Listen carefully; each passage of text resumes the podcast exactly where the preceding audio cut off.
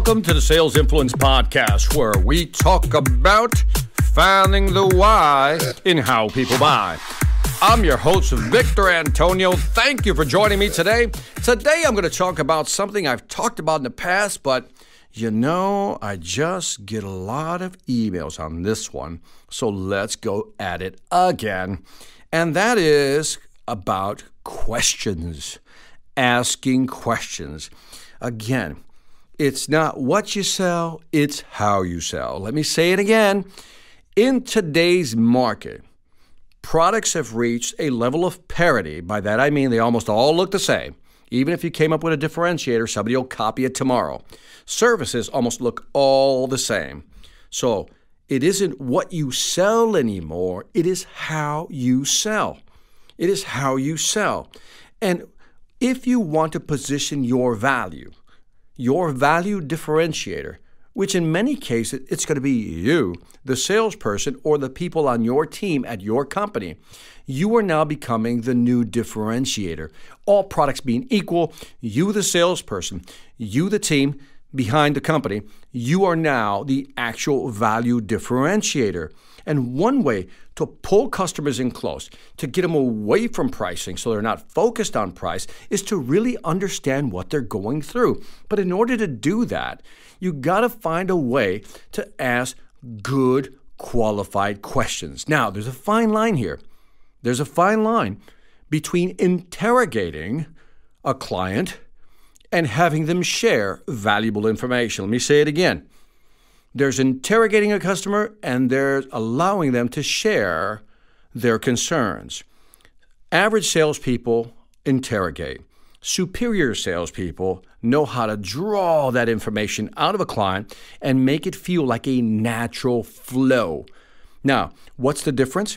When you interrogate somebody, you're basically going through a list of questions. What about this? What about that? How do you do this? What do you do about that? What do you do this? Now, much of this homework should have been done before you walked into the customer's office. Let me say that again. Much of this homework should have been done before you stepped into that room with the customer to have that meeting. How? One, you could have researched it online.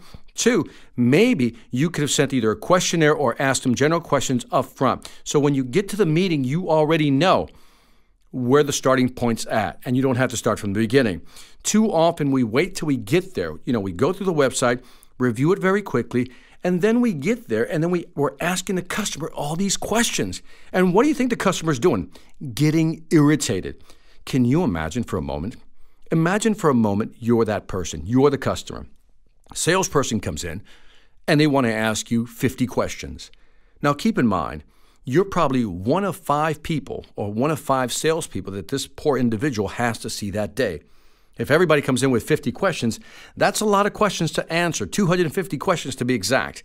And what do you think the person feels like when they keep answering the same questions? And they're thinking, you should know this, you're the expert. Because if you're walking in and you don't have any ideas, solutions, or concepts, or maybe ways of elevating their thinking, then you're not positioning yourself as an expert and it will always be about price. So that's the average salesperson. Now, the qualified salesperson studies the business. Listen to what I just said studies the business. They study their product, their own product, their own features, their own benefits. They got that. But then they tie those features and benefits to how it will help this customer either increase revenue, reduce costs, or expand market share. As I always said, the value trinity. If you can help them do that and you can show them how your product can do that, then they're willing to listen. If you can tell them what's changing in the market, you have some insight because you've taken the time to do the research and you can share that insight with them. And how do you know you have insight? When the customer goes, huh, I didn't know that. Never thought about it that way. Well, that's an interesting perspective. I never looked at it. That's when you know you're delivering insight. You deliver insight with an understanding of their business, and they're ready to listen to you when you present your solution. And again, if you're unsure, ask those deep, open ended questions. You know how to ask them, right? Mr. Customer, help me understand a little more of why you made that decision because I want to be in a position to make sure that my recommendation lines up with what you need. Okay, see, that's a real nice open ended question. Mr. Customer, walk me through your thought process. Talk to me about dot, dot, dot. Or tell me more about that right there because I'm curious as to why you're doing it that way. Now, this allows the conversation to open up a little more because you're going beyond the standard checklist. You're asking them because you really want to understand their business. You want to get in their business so you can help them with their business. Let me say that again.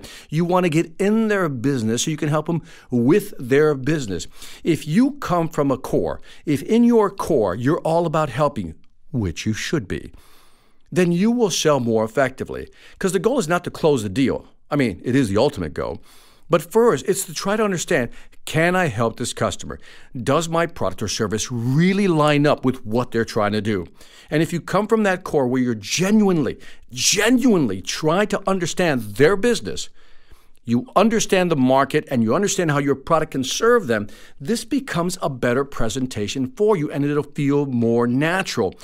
Here's a small tip. If you want to drag more information out of a customer, one study showed that when a customer stops talking, that if you simply say nothing and just nod your head up and down, almost like an agreement, that gives the client permission to keep talking.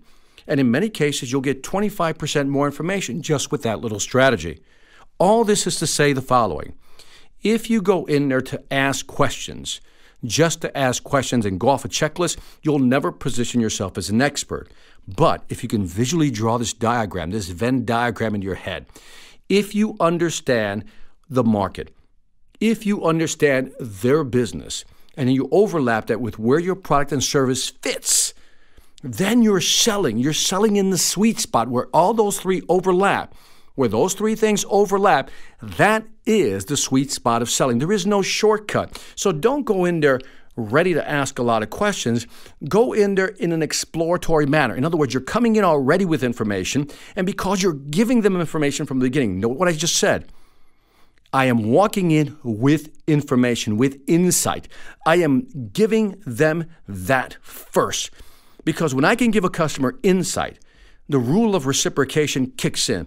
If I deliver information to you, insight that you didn't have, you are more likely to want to reciprocate and maybe tell me what's going on on your side of the business. See, that's how it works. But if you go in there just asking, they're less likely to give. But you go in there giving, giving content, market analysis, market insight, stuff that's happening in their business, and they understand the value of that, then they're going to give you more information than you ever expected. And all that's going to do is help you close the deal that much faster.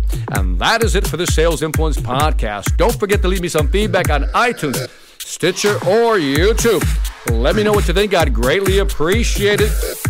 Also, check out my online sales training platform, the Sales Mastery Academy. We have changed the price structure on this baby that now anybody can afford to get on the platform. My goal is to get you on the platform so you can learn to sell and make money by helping others. So if you're serious about increasing your sales ability, go to salesmastery.academy.us. That's salesmasteryacademy.us. Lastly, I want to thank you for listening. This is Victor Antonio, always reminding you selling ain't hard when you know how. Take care.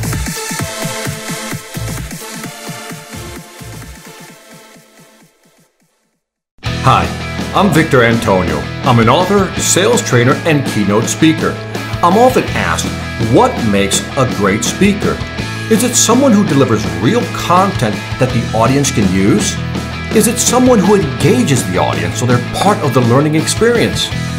Or is it someone who can motivate an audience to push them beyond their comfort zone and discover new abilities? The answer is yes. But the most important thing to remember is that I'm not there to look good. I'm there to make my client look good.